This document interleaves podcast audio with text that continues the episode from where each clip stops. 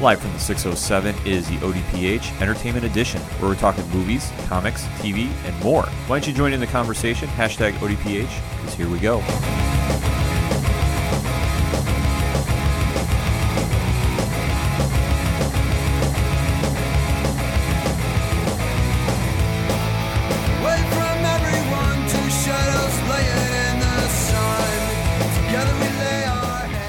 Welcome to another edition of the Ocho Duro Parlay Hour, or better known as hashtag ODPH podcast. I am your host, Ken M. Joining me in studio as always, it's Padawan J. Hello, hello, hello. Folks, we have a lot to discuss, so let's waste no more time, shall we? We're going to be talking some entertainment co- topics, getting ready for San Diego Comic Con because, you know, next week is our big San Diego Comic Con preview show. That's all we're going to be digging into for next week. But this week, we still got some stuff to talk about. So, Well, so yeah, the, the last couple weeks have seemed a little quiet. Yeah, you're not wrong. Uh, a lot of entertainment companies, movie companies, comic companies, TV show companies are kind of holding things back until they can let the cookie jar off, the cookie lid off the cookie jar, and you know spill the cookies out on everything they got planned. Right, so we'll be covering that next week, but fear not because we do have some topics to talk about this week. So, as always, join in that conversation on our social media accounts. We want to interact with you. You can find links to all those on ochoduroparlayhour.com and always use that hashtag, hashtag ODPH. So, let's kick it off with talking about one of our favorite shows. Agents of S.H.I.E.L.D. Mm-hmm. Now, if you haven't been following this season, it has been a good one. Very Been a little weird, getting a little weird a little weird. but still is worth a watch. Now, you know we are going to be talking spoilers, so if you're not caught up, pause the episode, jump back into it, because we're going to start going into it in three, two, one. Pad, what did you think? Like the episode, really good episode. Uh, just one question though: Was there an Infinity War Endgame reference in this episode? I think there might have been a subtle one because if I am picking up on where I think the show is at this point, it's only a year after the snap. Right, because there's one point in the show where you know things are finally kicking off. You know, the, everything that's kind of been building up this season is kind of coming to a forefront. It's it's on their doorsteps, per you know, metaphorically speaking. And and Mack kind of looks at his team and goes, you know, we have to prepare for another uh, elimination, world elimination event. And I'm like, wait a minute, what are they referencing here?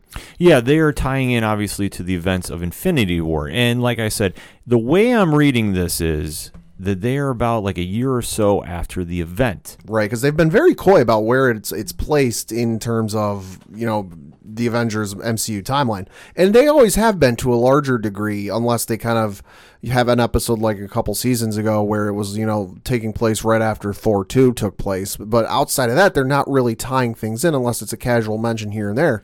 But they've been very deliberate at not saying where it is. And I think that's very smart Yes, too. yes. Because trying to tie in too much to Endgame, especially where the MCU is at right now, I mean that is always up to debate. And I'm saying we can't forget, uh, you know, for in you know spoilers, but the movie's been out for however long now, you know, so no no spoilers. But there is that five year gap in between, you know, like the end of Infinity War and then where things really pick up in Endgame. Yeah, so where we're jumping in now, like I said, the most I've been able to figure out online by reading a couple sites and, and just make, making my own deduction, we're about like a year to maybe 18 months after the Okay, event. okay. So that's where I'm kind of timelining this.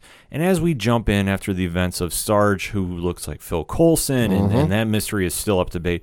Last episode, he wound up taking over S.H.I.E.L.D. to a degree. To a degree, yeah. Obviously, he is the one that has the biggest understanding of the Shrike and what it ties into the monolith and ties back into the mythos of Agents of S.H.I.E.L.D. and their long history. He is now deliberating with the team about how to stop it because he is saying this is your extra extinction level event that you're Yeah. not ready for. And it's funny, you know, he keeps playing off the fact that he's not Phil Coulson, and yeah, he might be, he might not be. We don't know yet. But it's funny how very Phil Coulson like he is, and he knows a lot more than he's letting on or even telling them. Right, and he is keeping his cards very close to his chest. He is really trying not to let down his guard because he, I think, is just kind of going into this and saying, okay, these people know Coulson. They don't know me. Mm-hmm. I don't trust them. I don't trust anybody.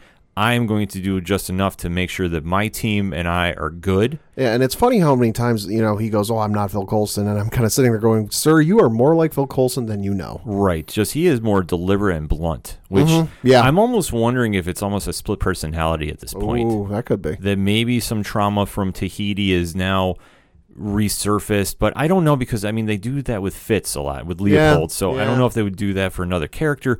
But you have to wonder what's going on there.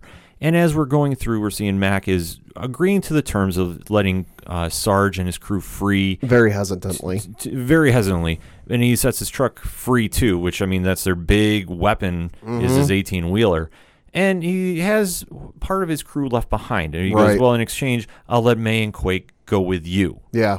And you can join Snowflake on your your term." Your, your trip, and then we'll kind of barter as that.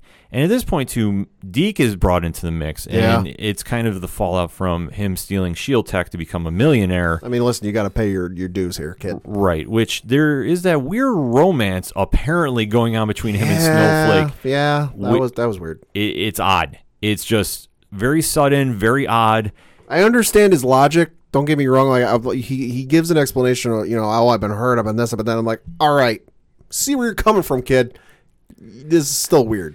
Right, because considering his lineage Yeah. of Fitz and Simmons, this is not exactly the smartest move I've seen done on the show. But No. I digress. Where we go with that is is interesting, but it's going to be a, a little comic relief because of the seriousness going on. But as we know from what we've seen with the show, Shield always has kind of an ulterior motive going on as well. I mean, obviously mm-hmm. being the first line of defense. And Mack's plan is to assist Sarge if needed, but he is also making sure that the Zephyr is in air, ready to back them up as needed. Mm-hmm. And at this point, too, we kind of go to the space odyssey of where Fitz and Simmons are, and Izel, who is now bringing them to Earth. And lo and behold, which they kind of tipped the cat a little too much about this last episode, too. We find out that she is the head person of the Shrike that is coming to Earth and is making these parasites. And Yep. we don't really know the reason behind it, but we just know that she is on her way to Earth. And at this stage, too, Quake and Sarge are having a convo as they flash back to Earth. They do a lot of jumping around again, Yeah, too, which, yeah. i- you know, it, it makes sense, but uh, it kind of throws me for a loop at times, too, because it's just back and forth, back and forth.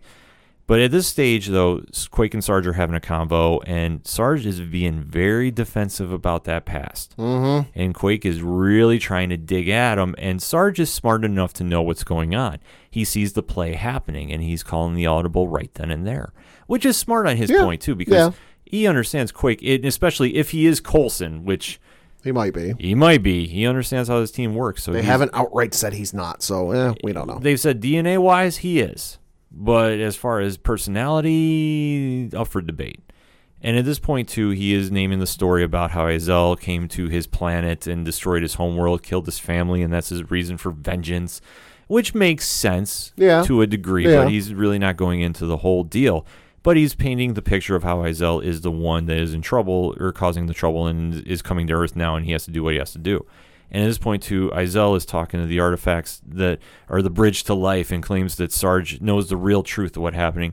So it's all about who do you trust, which fits into the SHIELD motto, so yeah, to speak yeah, because it's always what's really going on. And Right. especially if you're a head of a spy organization, you really want to make sure that you're on top of everything. Oh, so you're the head of a spy organization not long removed from having your entire agency ripped out from under you because the people, you know, like half or three quarters or whatever the percentage is, I don't know, uh, people who work with you and were your brothers and sisters, metaphorically speaking, you know, were, oh, hey, we're not the people you trust. We're the people you should hate and be fighting. right. Shield was infiltrated by Hydra. They didn't see it coming. It's not that long ago. Right. Like, it feels like a long time ago, but like in terms of number of years, it's not that long ago. It's not that long ago. And in this stage too, I mean, Mack is trying to figure out what is going on with this. So obviously, it's whose story do you believe? Do you really trust Sarge, or uh, for Fitz and Simmons who are hearing the story, do they really trust Izel?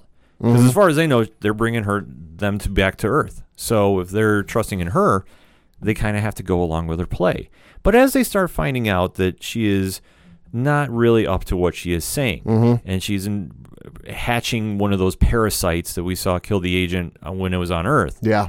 and is infecting the crew that they are riding with back to Earth. And there really isn't a lot of detail going on, but she is trying to say about how it's the bridge of life. So, is it really? We don't know. Yeah. What exactly is the ploy? And at this point, Izel's story is just saying that she's trying to track down the power source and really trying to figure out, okay, what's stopping her from, you know, getting these monoliths back to her and then the history of that. And like I say, at this point too, Sarge is nearly like at his wits end because Yeah. he's been pushed to the limit by Quake. He's coming back to try figuring out. Okay, he gave Deke a project to do. Mm-hmm. Deke is messing around with Snowflake, which is uh, like I said, it's it's an odd moment in the show. It's comic relief, but really feels forced. Yeah. Really, Little bit.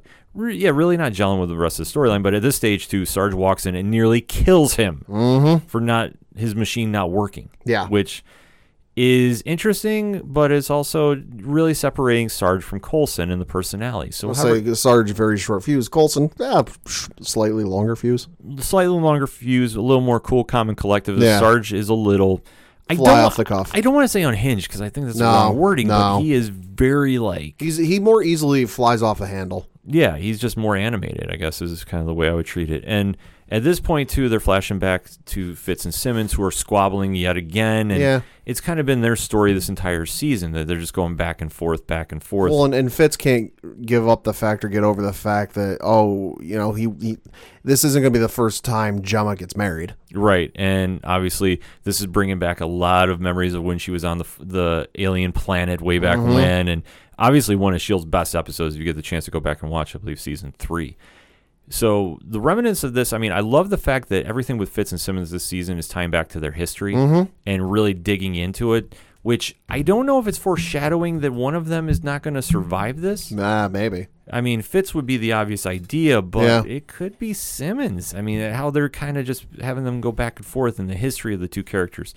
It's really interesting to see that, and I think there's a lot more going on with that. I than- say it almost it almost feels like they've got like a Shakespearean tragedy style story going. Just just the two of them, you know, not the show itself, but just their story in general. Where you know, whenever they get close to having a happy moment, something happens and it just you know puts a fork in the road. Yeah.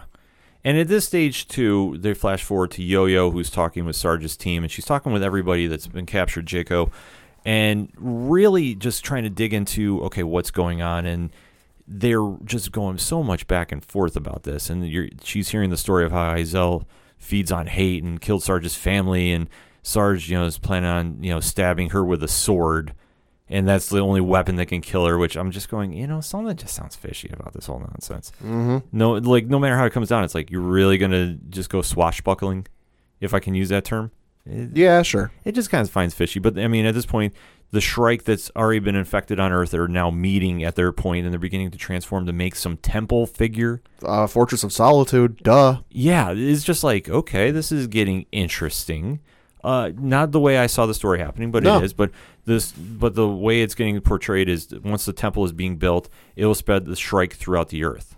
Which, is, which is not a good thing. No, it definitely isn't at this point. And as we see, Izel has already infected the crew. So you know that once everybody's infected, either they're going to fall in line with her or be killed from the easiest thing I can Yeah. figure out. And at this point, too, the team is making the claim that Sarge is going to just destroy the planet because at this point he's killing an agent and he's trying to get free on the or his crew is rather is trying to is ki- mm-hmm. kills an agent to get free and then they get captured by Yo-Yo but they're claiming Sarge is going to destroy the planet and this has all just been a suicide mission from the get-go. I'll say you really can't trust the guy at all. Right, you can't trust anybody. I mean, Jaco is making up the other character, which escapes me right now.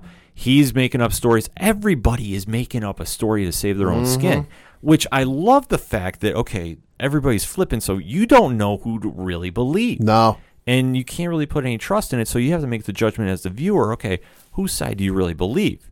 I think the only sure factor that we know is Izel is up to something Mm-hmm. the way you're infecting people with Yeah. symbiotes and parasites, whatever you want to define it as, something is not right there. And as we find out about Sarge, he as soon as he learns about Pax, that's the character I'm trying to think of. Oh, who snitches about the bomb? Then that's kind of when he goes. I don't want to say unhinged, but this is when he goes, okay, I'm taking care of this one way or another.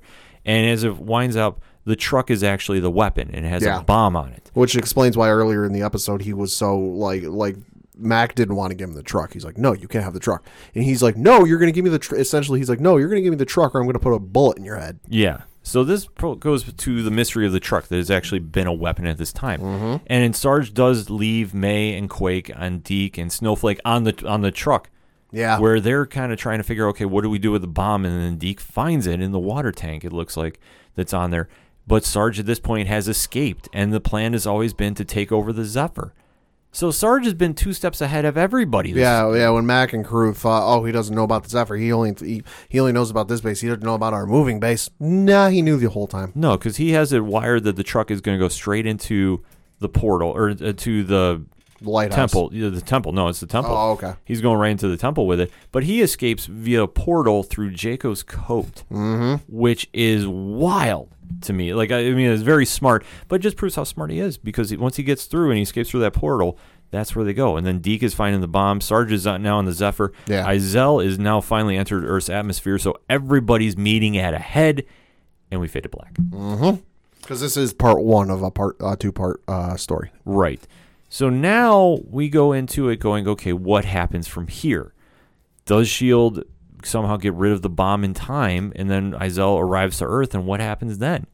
So, Pat, I guess a lot more questions than we thought we were going to have at, at the end of this episode. Yeah, definitely. So I mean, that's to be expected, though. I mean, like I said, it's part part one of a two part episode, and then we, you know, we got another episode on the nineteenth, and then an episode on the twenty sixth before they take a little bit of a break. You know, there's some it, er, it break time in there, but you know, I'm expecting like proverbial fireworks at the end of the next episode. Well, it has to be. I think at this stage, Sarge is now making his final play. Because if he is escaping on the Zephyr, he knows that the truck is going to put a crater sized explosion Well, how big did Into they say it was? It was like 200 miles or something like that. give take it's going to be big and like i said it's going to wipe out a good chunk of earth to say the least Mm-hmm. which i mean it'll take out Izel, but then again fitz and simmons are on that plane or on the spaceship what happens there and then enoch is now slowly lurking about so i got a feeling he might come back into play but overall though pat a lot of questions I said have answers going into this season. I mean, overall, what has been your your take on this season thus far?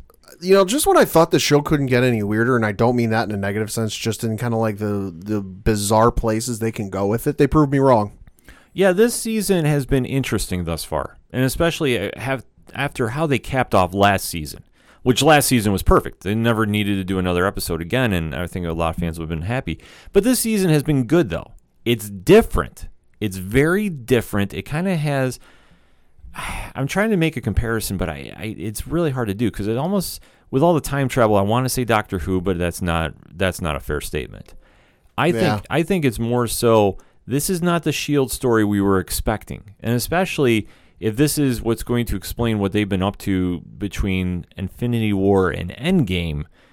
It's really interesting to see how this plays out because obviously there's been no connection made with Endgame, and I don't think there's going to be. I mean, Marvel TV and Marvel Studios movies don't really have a lot of interaction. They don't get along.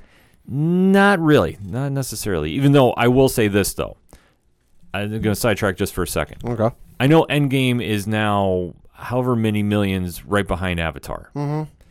Why don't they just do this? If you want to put the cherry on the proverbial sundae here, insert cameos of everybody from Marvel TV into the scene where everybody's coming out of the portal. Won't happen.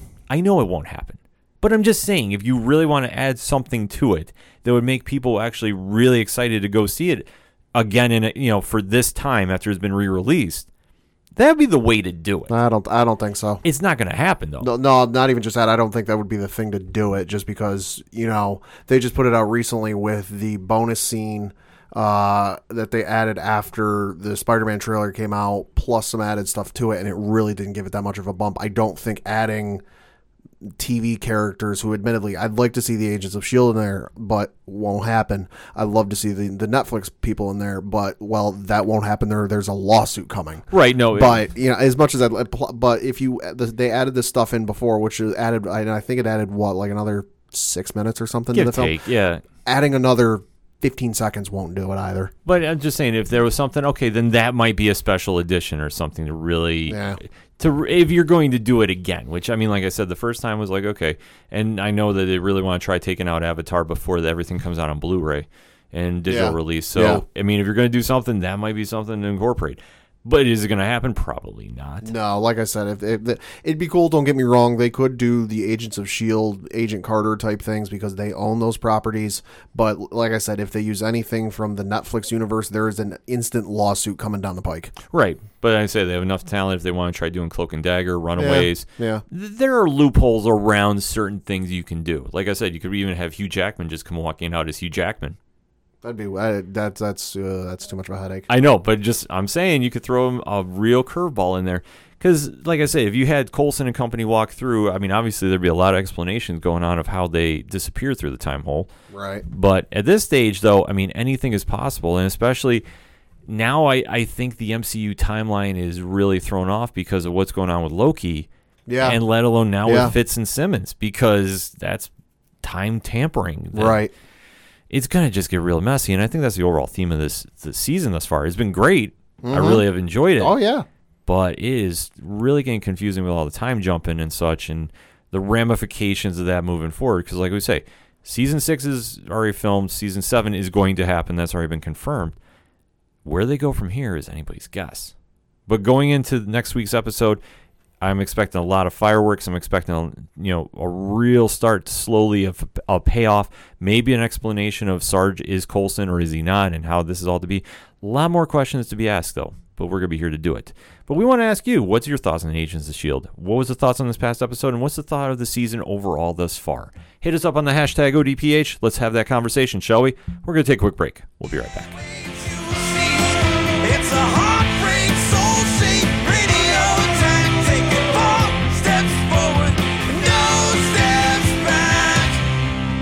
Hey, this is Vince the Common Man Seattle, a local MMA fighter, telling you to keep on listening to the ODPH, the 607's up and coming newest podcast.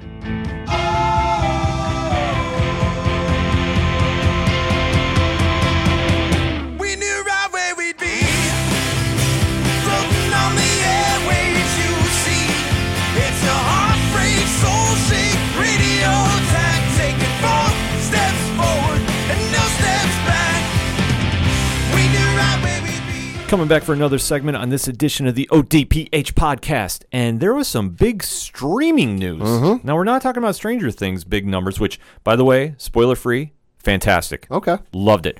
Um, might do a blog about it. Just can't say enough rave reviews about it. But Netflix had a huge winner on their hands.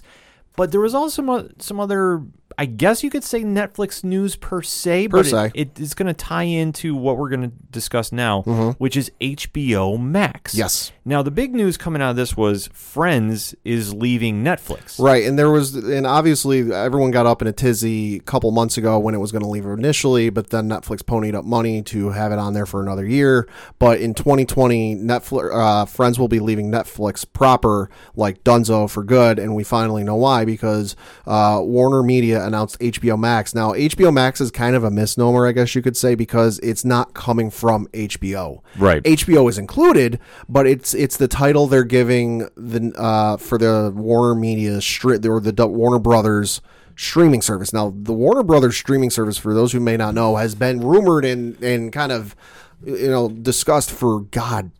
Got to be going on a decade because I first remember hearing about it but way back in like 2011, 2012, 20, you know, somewhere in there where Law Abiding Citizen used to be on Netflix. Yeah. And I remember watching it, and I, you know, with some friends, and a couple weeks went by, and I wanted to watch it again, and it was off Netflix, and that's when I was like, hey, what the heck happened? And I started doing some searching, and Warner Brothers had pulled everything wholesale off of Netflix because they were getting ready to launch their own streaming service. Hmm. Never panned out, never happened. Rumors have run rampant for for years, but now they're officially coming out with it, and like we said, it's called HBO Max. We don't have a release date yet. All of the uh, video says, uh, in the announcement video says, is 2020. So you know, there's 365 days in 2020. Who's to say when it'll be?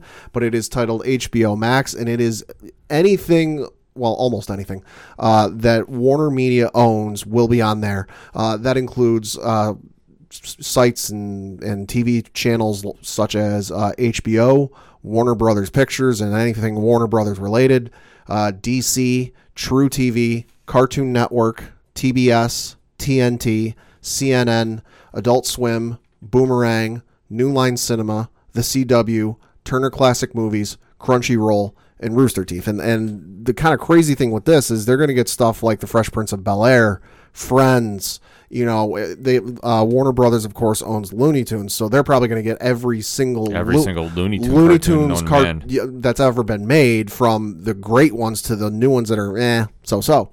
You know, they're going to get Lord of the Rings, they're going to get it, they're going to get Harry Potter, they're going to get The Hobbit. You know, they're going. You, you think of any big, you know, Warner Brothers movie, that they put out, or they at least own the people who put the thing out, it's going to be on there. Now, not everything will be on there because there's some, you know, there are going to be some MGM classic movies on there because of the, I presume because of the Turner Classic Movies. Uh, you have to tie so, in yeah. because if you turn on Turner Classic Movies, it, uh, odds are it's an MGM film nine times out of ten. But there are uh, there are some other films that in that collection that I guess won't be included at least yet because of some already pre-existing streaming deals they've got. But you know, Blade Runner is in would be in there, Casablanca, you know, Dirty Harry, Gremlins, Hangover. Like I mentioned before, Harry Potter, the and the Hobbit. You know, you've got the It movies, uh, the Lego movies, Lethal Weapon, Looney Tunes, Mad Max, The Matrix. Uh, you know, the MonsterVerse with Godzilla and anything Godzilla, Never-Ending Story. You know, Police Academy, Space Jam, Willy Wonka. You know, the Harry Potter prequel films. You know, Beetlejuice, Charlie and the Chocolate Factory. You know, Dirty Harry uh, Free Willy franchise. You know, I the list goes on and on and on. But it you, you don't think about it when you're sitting there watching a film and you see the Warner Brothers logo. You know, a lot of times. You, you sit there in the beginning of a movie and you see the company logos and you just kind of go, oh, okay, whatever. Let's just get to the movie. Right. This is really big news. Yeah, really Yeah. big because if you break it down for everything that's going to be offered on this service and like i said pat was nailing a lot of those stories i mean we and they're still adding more from Mm-hmm. from what we can tell yeah, for the cw this is huge Yeah. because after this year well, starting this year. starting this year rather any new programming like batwoman is going to be solely streamed on the hbo max Uh, Right, and I think this needs explaining because I, I think we talked about this a couple weeks ago, but it just needs to kind of be like explained in detail. Any show that was produced or started before 2019 on the CW, so Arrow, Flash, Supergirl, Legends of Tomorrow, Black Lightning, will still end up on Netflix. It's not going to be the two weeks like it is now because that deal has ended. Right. They had a uh, CW had a deal worked out with Netflix where example I can give is Walking Dead. Walking Dead gets done in what like uh, April or May usually. May. April or May. Walking Dead gets done in April or May. The the previous season doesn't end up on Netflix. I want to say until a week before or a week the week of the new se- new season. So that's kind of where it is for that. But with uh, CW and Netflix, it was you know if- if you're sitting here and it's like let's just say it's the Fourth of July and you know uh, season of CW got done. Two weeks from that air date, the whole season will be up on Netflix. That was how it was. That's not going to be the case now. It'll still end up on Netflix, just not as fast. Anything started or that is started in 2019 or later. So, like Ken, uh, Ken said, Batwoman, or I guess they're doing a Riverdale spinoff series. Anything that is started or new in 2019 will not go to Netflix. It'll be on the HBO Max streaming service. Yeah, this is huge news because for a long time this has been synonymous with Netflix, and Mm-hmm. a lot of that programming is now leaving Netflix and going to their own. And one area that I know I'm jumping the gun at because if you listen to the show a lot, you know I talk DC Universe on Mm-hmm. here, and you know Doom Patrol is my show. Yeah. I like Titans. Swamp Thing unfortunately has been canceled, Mm-hmm. and maybe this has something to tie in with this if if everything's getting moved to the streaming service. So the question now becomes, what is the fate of the DC universe involving HBO Max? Right, because DC stuff is included. So presumably, any DC movie, past, present, and future, is going to end up on that service. Because to my knowledge, the DC stuff, movie stuff, has never ended up on Netflix, if I'm not mistaken. Stuff like stuff like Man of Steel and Batman, Superman, and, and, and Justice League never ended up on Netflix. So you know, I think it ended up on HBO because HBO is owned by Warner Media, who owns DC. But you know, you'll just roll that into this. So you got to figure, you know, the Christopher Reeve movies, the uh, Tim- Michael Keaton. Michael Keaton, and Val Kilmer, and George Clooney, and and Christian Bale, and and you know Ben Affleck. You know, uh, Batman movies will be on there. Like anything DC has ever made, and I would go so far as to say even the sh- the animated stuff is going to end up on there too. But the the future of the DC universe is kind of left up in the air because if you go to the uh, video on the HBO Max YouTube channel. Uh, it's a 43 second video. If you go into 33 seconds exactly, because they're going through kind of like a running, you know, you got to pause it every two every second to kind of see every logo they're flashing at you. But 33 seconds in, you see DC Doom Patrol, a DC Universe original. Th- you know, so the future of the DC Universe, at least to, now, I know some people are running with all this kind of lends credence to they're just going to roll it into this maybe, maybe not. I, I kind of say it's still up in the air because I feel like if they were going to roll it into that, you wouldn't see the a DC Universe original on there. Yeah, this is just kind of puzzling too because especially DC had announced that on the DC Universe app they were putting the entire comics library up Right. very soon. So if you're doing that, I mean, unless you're going to roll that into just kind of like how Marvel has Marvel Unlimited for their comics, maybe something Mm-hmm. Right. like that. But Right.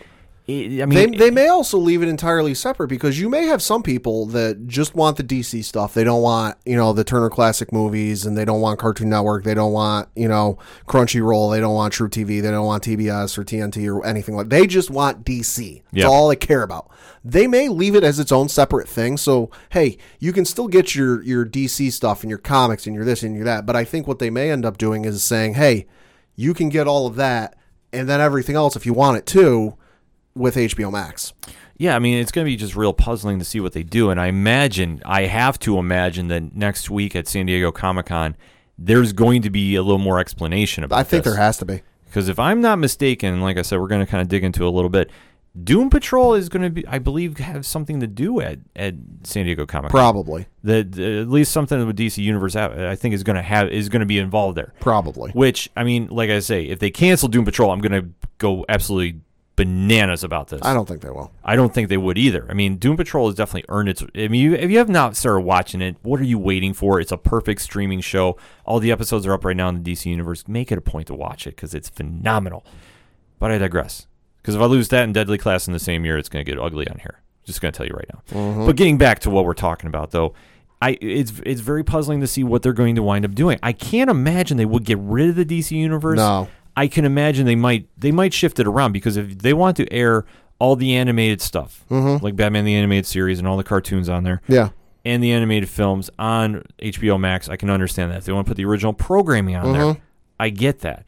But it comes now the question: Okay, what about the comics and what do you do there? And like I said, the only thing I could see them doing is maybe rolling that out to just a strictly comics format. Well, the thing of it, this, see, this is kind of where I think it's going to go in that, it, you know, because you're going to have some people who want all the stuff I mentioned, all the channels and all the companies I mentioned, but you're also going to have the people who just don't care and they just want the DC stuff. So they're going to leave the DC thing as its own separate thing and leave it at its own price. But if you you're going to have the people who are going to want it, it- maybe not all of that, but they're going to want you know this the Warner Brothers movies. They're going to want the HBO stuff. They're going to want you know the the old cartoons. They're going to want the New Line Cinema stuff. They're going to want this and that. They'll leave. They'll okay. You just want the DC stuff. You know, DC Universe is for you. If you want the DC Universe stuff plus everything else, here's another service for you. Yeah, I mean, this is going to be just a really interesting thing to watch. Also, because the other thing is that they got adult or uh, excuse me, Boomerang on there. That's every Hanna Barbera cartoon. right? Like like I remember that very distinctly from when I was a kid, and they would show during you know mainly during the days when in the summer when I was off from school. But you'd have you know Yogi Bear, uh, Huckleberry Hound, and, and you know all the classic Hanna Barbera cartoons, and they'd have that intro. Like if you look it up on YouTube, any kid who grew up in the '90s will know that outro from when they got done showing a Hanna Barbera cartoon, and it and it had something like a Turner Classic property or something like that.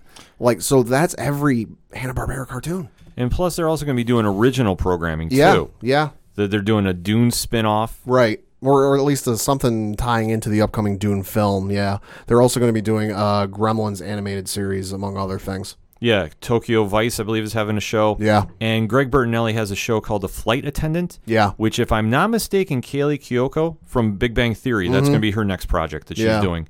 So they and they have a couple more shows coming out for that. So I mean, overall though, and especially you're getting all this, they haven't announced a price point yet. No, I'm gonna make a guess because we were trying to talk about this off air. If HBO is somewhere around the realm of what 15, 17 bucks a month, fifteen bucks a month. Yeah, you got to imagine this is going to have to be somewhere around that price point too. Right, and so HBO, if with your cable package, it, from what I've been reading, is fifteen a month, and then if I'm not mistaken, HBO launched a streaming service where you could get their stuff without a because before you needed a cable package to get any of their Right, stuff. Right, you need to be signed up for it. but they offered, and I'm blanking on the name of it. If, if there's some streaming service, it's HBO something where I want to say it's like twenty a month or something like that. It was HBO Go or HBO HBO HBO Now. HBO Now is what it is. Thank you. HBO Go is the app where if you have a cable sign in to use. Yeah. H- HBO Now is what the, str- the streaming service is. If I'm not mistaken, H- and please correct me if I'm wrong, uh, I, I think HBO Now is twenty dollars a month. So I, you know, and obviously Disney Plus is coming in at like seven ninety nine a month. I can't see them with those prices in mind dropping it to that competitive price. My guess is it's going to be in the neighborhood of fifteen dollars a month. So let me ask you this then: with all that information given to you, Mm-hmm. there's Netflix, which is what right around thirteen ninety nine a month Twelve ninety nine a month, thirteen ninety nine a month. Yeah, You have Disney Plus, which is going to be the best deal of the bargain. Mm-hmm. Yeah. seven ninety nine. yeah. If this is now going to be open, and let's say it's around seventeen a month, Mm-hmm. are you jumping on this? Maybe. I mean, I kind of got to see what they're offering and what it's going for first because 15 if it ends up being in the $15 $15 a month is a lot. Yeah, Like, you know, Netflix is already getting to that point for a lot of people where it's getting to that point where it's like, all right, it's starting to get a little expensive and you're and anything big that they'd want to watch, TV shows or movies getting added are kind of getting pulled away. So it's kind of losing that luster at one's head where, oh, we're the the one-stop shop for any streaming movie you want for this, it's enticing and it's cool, but I got to kind of wait and see what the price point's going to be and then what they end up offering. yeah. For me, this is going to be very intriguing. And what I mean by this is, I am a big DC fan. Right. Obviously, like I said, I talk about DC Universe a lot on the show. Depending on what happens with that, like uh, since I am a member, and I wonder if, how they're going to roll that in. Right. Since, you know what my price point is going to be with that. I'm really curious about it, and especially now with the current influx of streaming services. That NBC is going to be doing one, I believe, Mm-hmm. Yeah, too. yeah. Mm-hmm. CBS has all access. I don't, I don't subscribe to that. It's nothing personal against it. I just no interest. Yeah. In. I already have enough on my plate with Netflix too, and especially with Netflix losing all this now, losing Marvel Right. and the MCU shows And and Disney. and Disney. I mean, that's a crushing blow to them. Like I realize And Star Wars, yeah, well, those Star Wars, Star properties. Wars too. Yeah, I mean, I realize, uh, what is it? Mary Poppins Returns just got added to Netflix, but like the list of Disney movies getting added to Netflix here is becoming very that are going to be added to Netflix is becoming very short. If not, Mary Poppins Returns might have been the last. Like I know, I know Marvel movies are done being added to Netflix because Ant Man and the Wasp was going to be the last one on there. Yeah. So now moving forward with that, I mean, the only comic show that I I'm thinking is out right now. I know there's probably more coming. Is Umbrella Academy, Mm-hmm. Right. which I know is was greenlit for season 2 Mm-hmm. After that, I mean, there's not a lot of comic movie per se on there. Like I said, I could be wrong, and please feel free to hit me up on OD Parlay Hour on Twitter. And Right. Well, and, and this is where you might start seeing more of the image and, and kind of the indie or dark horse stuff get done by Netflix because DC's got their own thing with, with Warner Media now in the DC Universe app. Mar- Marvel's got Disney and they, they got their whole thing. So you got to presume anything anything Marvel has ever thought about doing with thought, eh, that wouldn't make a good movie. They can probably turn it into a uh, short series now. You know, in, in the vein of what they're doing with uh, Falcon Winter Soldier or even Loki, where, okay, it, it might not be a full 13, 20 episode season, but it might be, you know, six, seven, eight episodes that might be where you see the Dark Horse or the Image or any other these uh, other indie comics turn to Netflix and go, "Hey, you're not getting anything DC, you're not getting anything Marvel. Here's an option for you." Well, it's a great option to open up if that is the case. I mean, for any independent comic company like Dark Horse, which has tons of properties they can run with. yeah. Image, I mean, if you want to really focus maybe on like uh, the Extreme Studios stuff, I know that was kind of rumored, the Youngblood and, and such, maybe was going to be up in the air for your options. I haven't heard anything lately, Right. so if it is, I, I hope it is. I mean, I'd like to see any comic get on screen and, and do something with it. Or even Valiant, which I mean, I know has some movies coming out. And Yeah. I tell people don't sleep on Valiant. Valiant has some great books. So say work, you know, if I'm Netflix, work on a deal with Valiant to get the stuff added on there like the month after it leaves the uh, theaters. I mean, it would make a lot of sense to. It, this is just going to be such a unique period in time. I mean, we I mean, I know the streaming service has always had a, like kind of a you know an influx, and there's always been something. Mm-hmm. Yeah. But now, if you look at how everybody's setting up, how the end of the year is going to go, and then Mm-hmm. depending on when this drops, which if I have to make an unofficial guess, I'm going to say summer next year, Probably. summer 2020, because I think the minute Disney Plus hits November, Yeah. and everything that's coming with it, especially for that price point, everybody's going to jump on it. Mm-hmm. Oh God, yeah. I, I think that is probably the no-brainer of no-brainers. Like the Disney Plus thing had their big announcement, everything that was coming with that and the price. And I had a family member text me like the day after and go, "So you're getting Disney Plus, right?" oh yeah, I already circled that Yeah. day as soon Yeah. as, you, as soon as you can sign up for it. And like I said, I am not doubting that you're going to hear something about this at San Diego Comic Con. I'm not doubting you're going to hear something about this at New York Comic Con. Mm-hmm. Yeah. and all points in between. The Yeah. minute you hear something about this, jump on it because the Disney Plus deal sounds like is the best deal for the bargain. Oh God, yeah, because you got to figure it's anything Disney has ever made, and I mean Disney uh, Pictures, Disney Animated, Disney Live, you know, everything plus Fox, plus Marvel, plus Lucasfilm. There's a lot of stuff there. Right. For Warner Brothers to make this move, it, it's it's a good move for them, but this is just this this showing sign of the times that if Mm-hmm. everybody's jumping on the streaming service, you really got to come with something to get people to spend money on it. Right. And they're doing it. This is loaded with Oh, stuff. yeah, So yeah. so it's it's definitely worth your while for all the programming you're going to get with it. And then what this means for cable networks, I mean, this is up in the air. This is Yeah. I it's I I don't see cable, you know, obviously wrapping up shop No. anytime soon. No, but it'll it'll hurt them a little bit. But this is going to hurt. I mean, this is definitely going to become a battle for battle, yeah. to to say the least. Like this is going to be something for you, the consumer, to spend your money on. You got to get your money's worth. For how Warner Brothers plays this off, I mean, they're off. They are offering a lot. Mm-hmm. So this will be worth the investment if you like the programming that they are having under this umbrella. It's hard to say no to, but then you kind of have to look at it and realize, okay, with my budget, okay, can I pull this off? Right. Because you still got Netflix, you still got Hulu, Mm-hmm. which I wouldn't doubt that something maybe happens with Disney Plus, and maybe that's kind of absorbed since they're all under the same umbrella. Yeah, they talked about it uh, at their announcement thing a couple months ago, but they haven't really expounded on that any further. Right. I think after Disney Plus is up and running, you might hear a little something more Yeah. than that. Yeah. You still have Amazon coming out too, Oh yeah, Amazon uh, Prime has still got their thing going. They got the Lord of the Rings series coming out. and I believe The Boys is coming out on that too. Yeah, yeah. which get ready for that one, folks. I cannot wait to start reviewing that show. Either way, Warner Brothers is making a big move. Big uh-huh. move. And this was some huge news. So hit us up on that hashtag, hashtag ODPH. What is your thoughts on this? Are you excited about hearing everything coming to the streaming service? Are you kind of saying HBO Max is too much? I don't know what my general feeling is. Wait and see. As long as it has Doom Patrol on it, will I buy it? Well, that might be my case.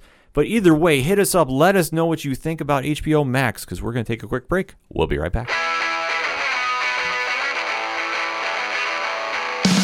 The ODPH is proud sponsors of RoberCon 2019, happening September 28th and 29th.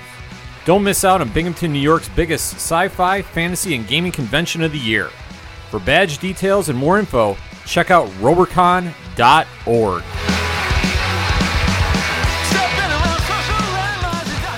Coming back for the final segment on this edition of the ODPH podcast, and we're going to kick off one shots a little early because, like I said, everybody's gearing up for next week in Comic Con, and we're going to go full detail for San Diego. Yeah. So until then, though, we do still got some stories we're going to break down to you. So, Pat, why don't you kick us off with those one shots? Well, it's funny you mentioned San Diego Comic Con. Uh, we got some interesting Star Wars news, particularly related to Star Wars: The Rise of Skywalker coming out. Uh, there's going to be a figure coming out uh, at San Diego Comic Con uh, next week. That is a red stormtrooper. Now I'm going to show you the picture there. Red stormtrooper. Okay. Uh, interesting title to this uh, stormtrooper. This stormtrooper already has a name. It is called the Sith Trooper. Now, this trooper, if you if you look up the picture, because I'm sure it's already circling Twitter and the internet like crazy, uh, you might think it's oh, it's it's like those guards that were in uh, the Last Jedi, the Praetorian guards that were in that fight scene between Rey and Kylo Ren.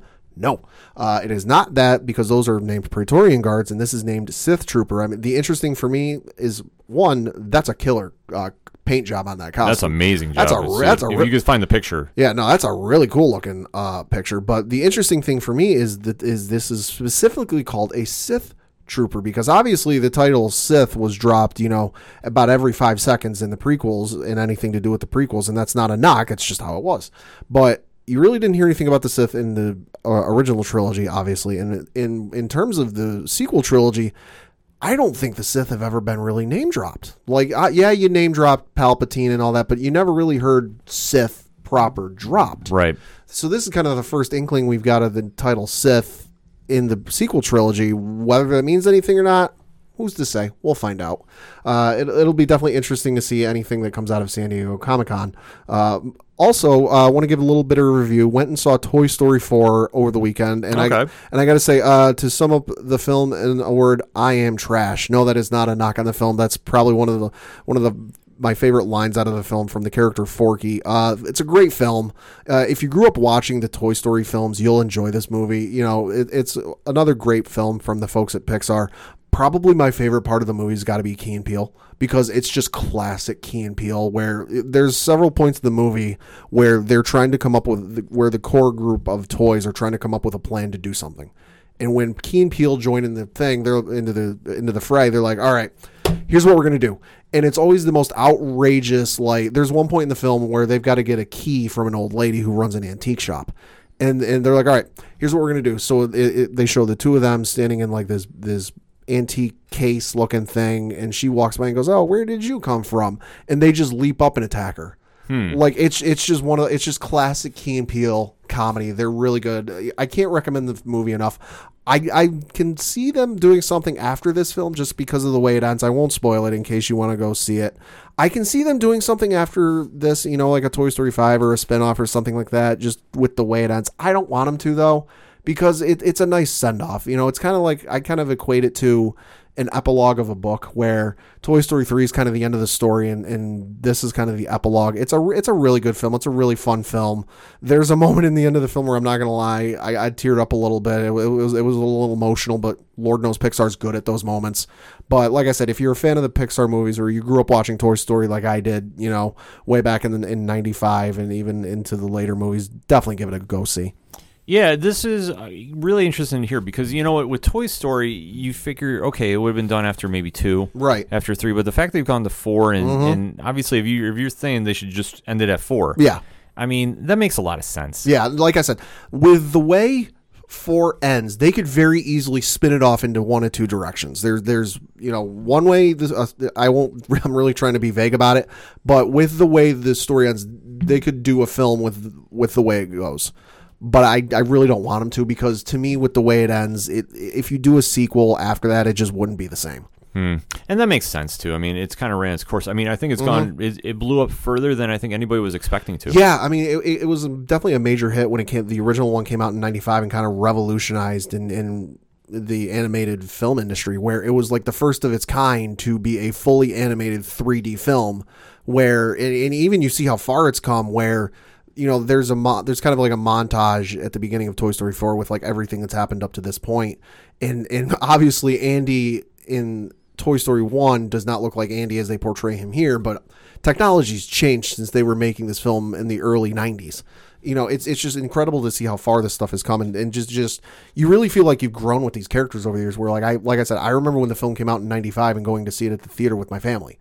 And just that was one of the movies that was in regular rotation with my brother and sister at home when we were kids that was just one of our favorite movies. I remember going to see two when we were a little older and, and just being over the moon excited for it. it it's just kind of wild to see to have one of those franchises that you know you really grew up with, and now you're here you're here as an adult going, you know what? I feel like this is the end, and I'm okay with that. I hear you. I'm gonna be like the same way with Fast and Furious. That'll be never. yeah, when that happens. No, but that's awesome about Toy Story, though. I've been meaning to go check that out, so I'm excited after your review. Mm-hmm.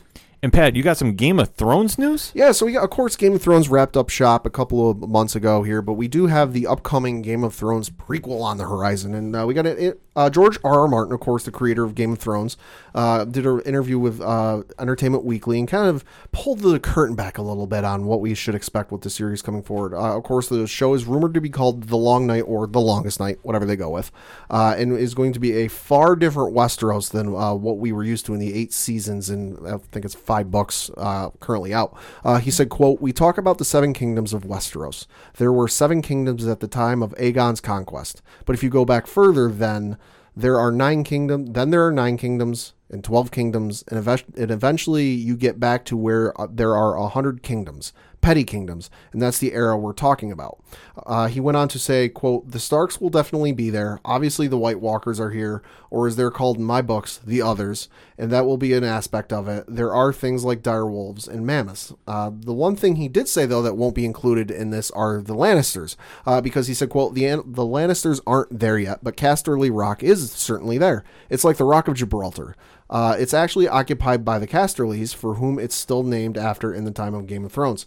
Uh, so it's not so from what he's saying, you know, the the Lannisters just aren't there yet. They're not a thing yet. But he kind of teased in that we may see how the Lannister house is formed in this show. But you know, it sound it sounded very interesting that you know you're you're used to eight seasons of the Seven Kingdoms, the Seven Kingdoms, the Seven Kingdoms. It, this is making it sound like it's going to be like a free for all, like fight for yourself here. So let me ask you this: After hearing all this information, you're one of the biggest Game of Thrones fans I know. I'm not one of them, yeah. Are you excited about this? A little bit. I mean, I'm still kind of, I'm, I'm kind of trepidatious after how bad the eighth season was. So I'm kind of like, I need to see some stuff first before I see this.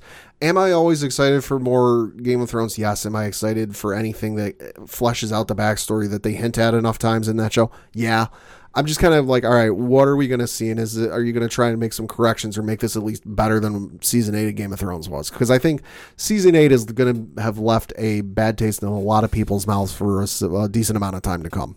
Yeah, I, I'm like I'm just not really amped up about this yet. I, I need to see some footage. and- Yeah, like I'm like, all right, it's it's cool and all, but I got to see something before I'm like, all right, let's go. yeah, because anytime you do a prequel story, you really got to have something unique. if Mm-hmm. Right, you're going to do this. right, and, and obviously, like we said before, doing a prequel kind of ties your hands when it comes to certain things. But I think the way Martin is setting this up, and I think HBO is going to be setting this up, this isn't going to be like a Lord of the Rings, move, a Hobbit film prequel, or even a Star Wars prequel where. You got to get to a certain point. Certain things got to happen. So you almost, you know, like when you're watching Clone Wars, you're like, all right, I know what's going to happen with this character, that character, that character. But I think with this, they're setting it so far in the past that they're going to be kind of not behooven to any all right well we've got this character introduced and we got to make sure they get killed because it gets mentioned that they get killed by this person at this place i think that's kind of the one benefit they're going with setting this so far in the past that like the lannisters aren't even a thing they might be able to like plant some seeds for some stuff down the road but like they're not behooven to like all right we got to make sure that this house is running this by this point Hmm, it's going to be interesting to watch. Yeah. Like I say, I just need a little more time away after Game of Thrones. Maybe I'll get amped up for it again, Yeah. but we'll have to see. So going into my one shots, so we were talking about everything coming to HBO Max, and, and I started thinking, okay, what other comic properties are coming to Netflix? Because Okay. I, I think I'm like I'm missing one, and it's hitting me in the head. And it is because it threw me off when I heard about the show. okay Because there is one property that's oh coming oh yeah that I was going, okay, well, if everything from DC and DC related is getting moved, what's going to stay on Netflix? And the show that just jumped out to me as soon as we went to break was Sandman got Uh-huh. announced. The Neil Gaiman DC Vertigo icon Yep. is now coming to Netflix. Mm-hmm. And it's a massive deal yeah to do. It's 11 episode order. Neil Gaiman is going to be hands on with David Goyer producing it, and this is going to be just interesting. I mean, the fact that this is going, and if you've never read Neil Gaiman's Sandman, it is just classic. It is just phen- like trying to put it into words. It, it's tough because there's just so much multi-layered storytelling going on. It's a phenomenal read. It's you know the story about Morpheus and the, who's the Lord of the Dreams and and the Endless, and it just it goes into a lot of different directions, but it's so beautifully written. To see it now come to screen because it's been rumored it was going to be a movie for the longest Yeah, time. yeah. And I remember that uh, from uh, Dark Knight Returns or Rises there, uh, Jordan Gordon, joseph gordon-levitt thank you, was like tagged with it for like the longest time, like at least from my memory. right So now with it coming to Netflix, I mean, this is huge news, huge. yeah And I'm just kind of going, okay, well, this might be the only DC property that's going to stay there. Right. I think for the price tag that's on it, because it's going to be a very expensive one to see. And just like I said, from where this is one of the most iconic characters of DC Vertigo. Like I said, when you talk about that imprint and just at that time period, like I mean, we did the blog about it on Parlay Points. when DC Vertigo came out, I mean, it was a time where you started seeing the mature readers line really blossom, mm-hmm. and for DC to take a shot with it, they did.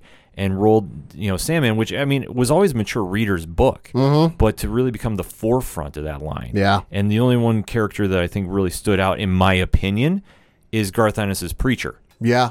that just was like the two characters when you associate that line and just the brand and the quality of the book that comes with it. And Neil Gaiman's, like I said, Sandman has been used very sparsely throughout. I think the most recent time I've seen him pop up in the DCU has been um, DC Metal Right. that Scott Snyder and Greg Capullo did, just as quick cameo. Yeah.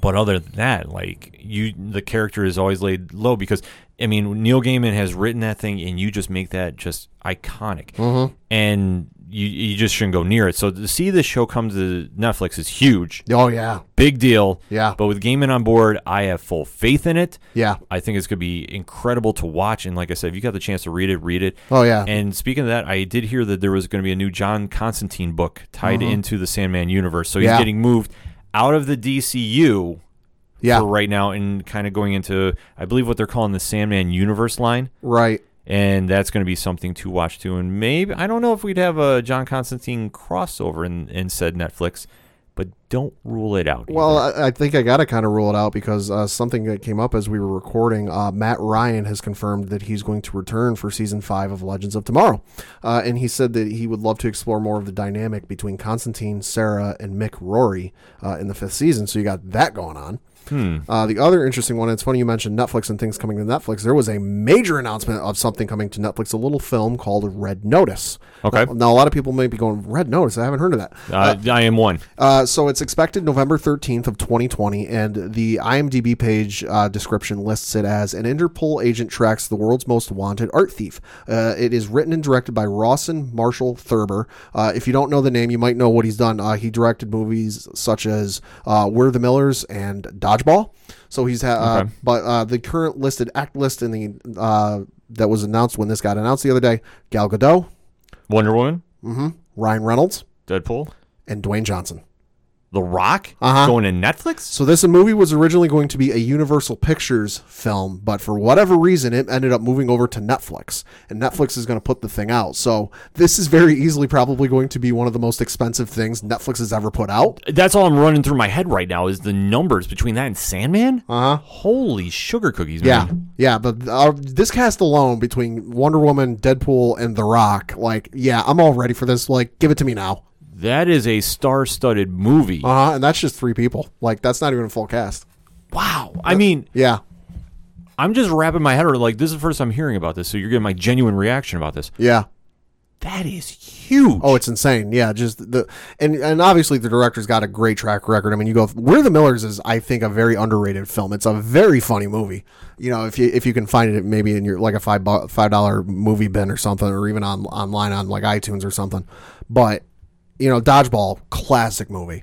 The comedy's there, and, and he's worked on some other stuff with Dwayne Johnson. I so they got the chemistry there. I think this has got the potential to be a very funny movie. oh, the, the lineup it should. Just just like a lock Ryan Reynolds and Dwayne Johnson in a room for like 15 minutes in this movie, and just the one-liners going back and forth. And throw Gail Godot in there too. Right? Can we can, can we get Jason Statham in this movie too? Just for the like, because already Dwayne Johnson and Jason Statham have great one-liners back and forth between the two of them. Throw Ryan Reynolds into that mix, and we have comedy gold. I mean, this is just a huge move for Netflix. Yeah. Okay, well, I guess it's kind of like okay, I see what you're doing with HBO Max. Hold, Mm-hmm. Give me a sec. Hold my beer. Hold my beer. Let me come back. I mean, between that and, and Sandman, I mean, that's that's a big, big budget for Mm-hmm. Yeah. both. Yeah. Big. Wow. I'm I'm just wrapping my head around the numbers. I mean, Mm-hmm. Yeah. So I mean, Netflix is gonna go definitely into this battle with with two big weapons in, Uh-huh. in tow. So Yeah. this is gonna be interesting to watch. Do we have a timetable when this movie is, or just it's been announced that IMDb, to? IMDb, IMDb says it's expected November 13th, 2020. We know how Netflix is. They're very cagey about when things are getting released. Lord knows they announced uh, season two of Lost in Space is coming, but I'm still waiting for that to come out. We'll, you know, when they're ready to announce it, they will. What if I'm just gonna throw this scenario out? What if they do it the same day that HBO Max comes out. Oh, that'd be ballsy. I mean, it, it would be. That'd be It- it- ballsy. It, would be, but let's let's just The throw- only the only thing that could possibly throw a monkey wrench into this is I know some of the the movie writers I follow on Twitter were kind of discussing this yesterday. Like they were trying to figure out when this would come out based on The Rock's film schedule because if as everyone knows, The Rock is a very busy individual. yeah, probably busiest man in Hollywood. Busiest man in Hollywood. If he has a day off, it is a rare blessing. Uh, the man is seemingly always working between movies and his HBO show Ballers and everything else he's involved with. Um, there might be some juggling around of his of his shooting schedule, but yeah, no. If they pull this off and they can get it out like the same weekend that HBO Max launches, whoo, shot across the bow there. That would.